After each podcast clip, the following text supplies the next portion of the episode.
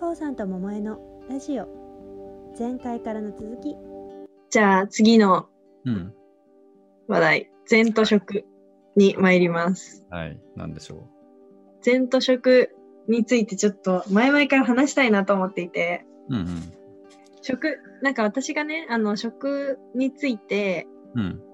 うん。えっと、外国の方に伝えているうん時に、うん。うん。その日本の神秘性うん。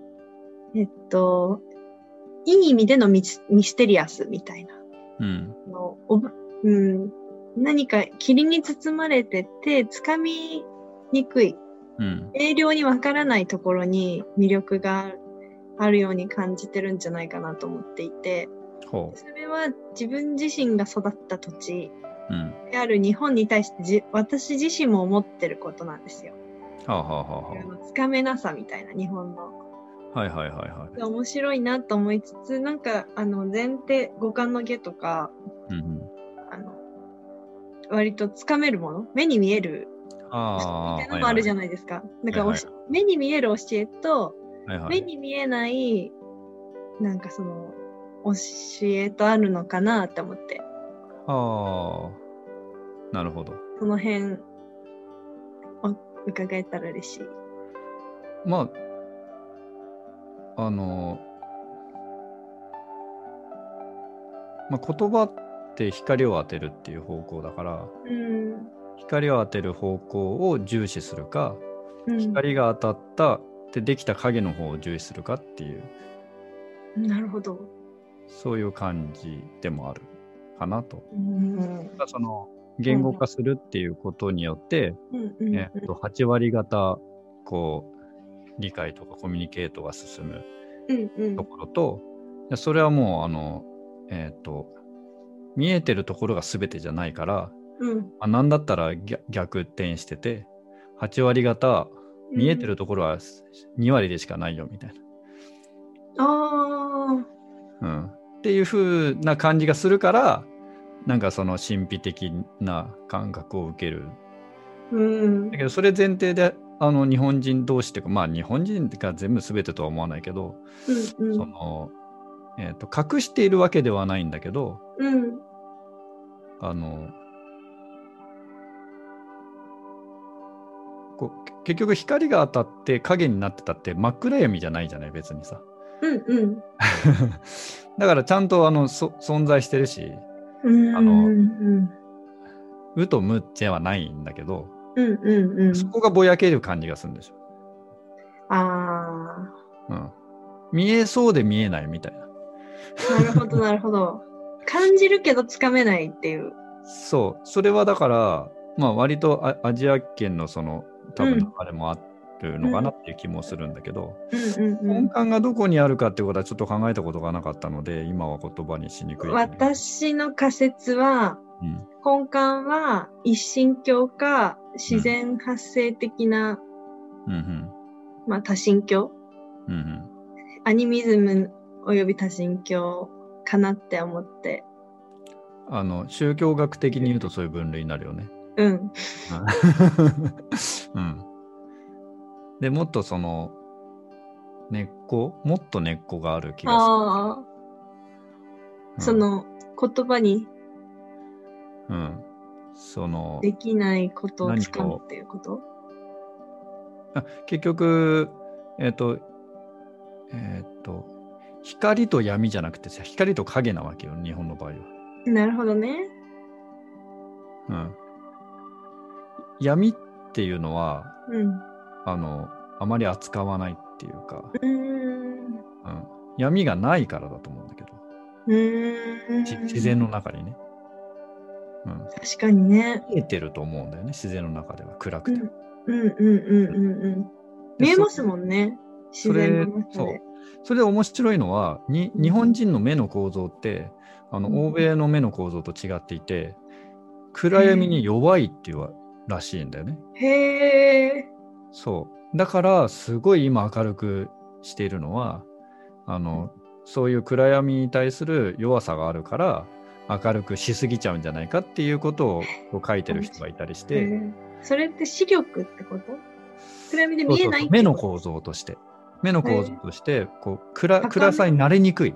うんうんうんうんうん。うん。光を取り込みやすい。だから、えー、とサングラスとかかけなきゃいけないでしょ？欧米ヨーロッパとか、ねってことはつまり光をよくこう見る受ける。受けるってことだから、うん、だから石造りのところのうちでもうんろうそくぐらいでなんとかなるみたいなうんうんうん。ことを、まあ私が読んだ本ではねそういう言い方をしていた、あまあそれもいなるほどっていうふうに思うなるほどなるほど。でそうするとじゃあ暗闇の方がじゃあ怖いんじゃんって話になるんだけどうん。怖いんじゃなくて目視覚を使わないで感じてたものがあるんじゃないのってねあ、。すっごいわかる。うん、だからその五感っていうものの使い方が違うからうん。何何かそのえっ、とあからさまに視覚重視の言葉がうんうん中心になるとこと、そうじゃない文脈とか、えっとその背景みたいなものをうん。こう日本の感じ？そうはっきり言ってくれれば説明してくれれば分かるのにみたいなね 説明したらかっこ悪いよねって粋じゃないよねみたいなうんそれは感じるものだよみたいな、なるほどね。うん、なるほど。いや、それめちゃくちゃ面白い。本当なんか視覚以外の感覚器官をすごい使ってたんだろうなって昔、もっと。うんうん私たちが今、自然に行けば、一日でもそう感じるじゃないですか。うんうんうん。足の裏で大地を感じたり、なんかはいはい。葉の匂いとか雨の匂いしてきたりうんとか、うんうん。そういうのを、あの、日々、日々感じてたらもっとその研ぎ澄まされるんだろうなって。うんそうだね。思って、なんかそれ素敵だなって思ってたんですけど、まあ確かに日本人の言葉選びとかも視覚じゃない言葉も多いですよね。で今このねもはや西洋東洋って言わなくなっている感じんなのは、うんまあインターネットだよねやっぱりね。ああ、うんうん、うん。それで、まあ、文化交流というかもう情報の交換が激しく交わされるようになってからは、うん、えー、と日本人的なうん、あのヨーロッパの人とかね。そういう人も当然生まれてきて当たり前なので、もはやもう民族っていうのはこうそんなにねね、カテゴライズはできないというか。そうですね。混ざり合ってますよね。マーブルに。よっぽどだから言葉を重視する日本人だっているし前前から、昔からいるわけよねそういう人だって、うんうんうんうん。それはもしかしたらそうすごく目を今日あの目のいい人とかね、うん、なるほど。なるほど。そうですね。なるほど、面白い。だけどねうん、面白いな。そういう、日本の神秘性っていう切り口からそんな話題が出てくると思わなかった。うん面白かった。でだからえっとその流れで言うとうんあ。のんこう視覚を中心に考えるとその目に見えないものっていうものに対しての関係性うん。みたいなものには、うん。当然あのないんじゃなくてあの目に見えるものも中心にしてる人だって当然あるわけよね。その目に見えないものの世界だって同時にあるわけよ。うん。うん。どっちを強調して受け取ってるかだけの話だからね。うん。うん。うん。うん。だから受け取れてないように思っている部分を、うん。そのまあ、文化にこう形成してるっていうふうに見えるのは、うん。まあ、例えばあの生け花とかでも、うん。えーっと色合いだけを見る生け方もあるんだけれど、うん。そうじゃなくてその風景をあのうん。こう取り込んまあ借景的な感じにやった場合にどうやっていけるかっていうと,、えーっとそのこう生けるは草木花だけを見見るんじゃなくて空間を見るとかうね、ん。言ったりするのはねははーってなったりするだろうねきっとね。そんなこと言われたら。うん。言われたらわかるんだもん。うん。なるほどってそうか。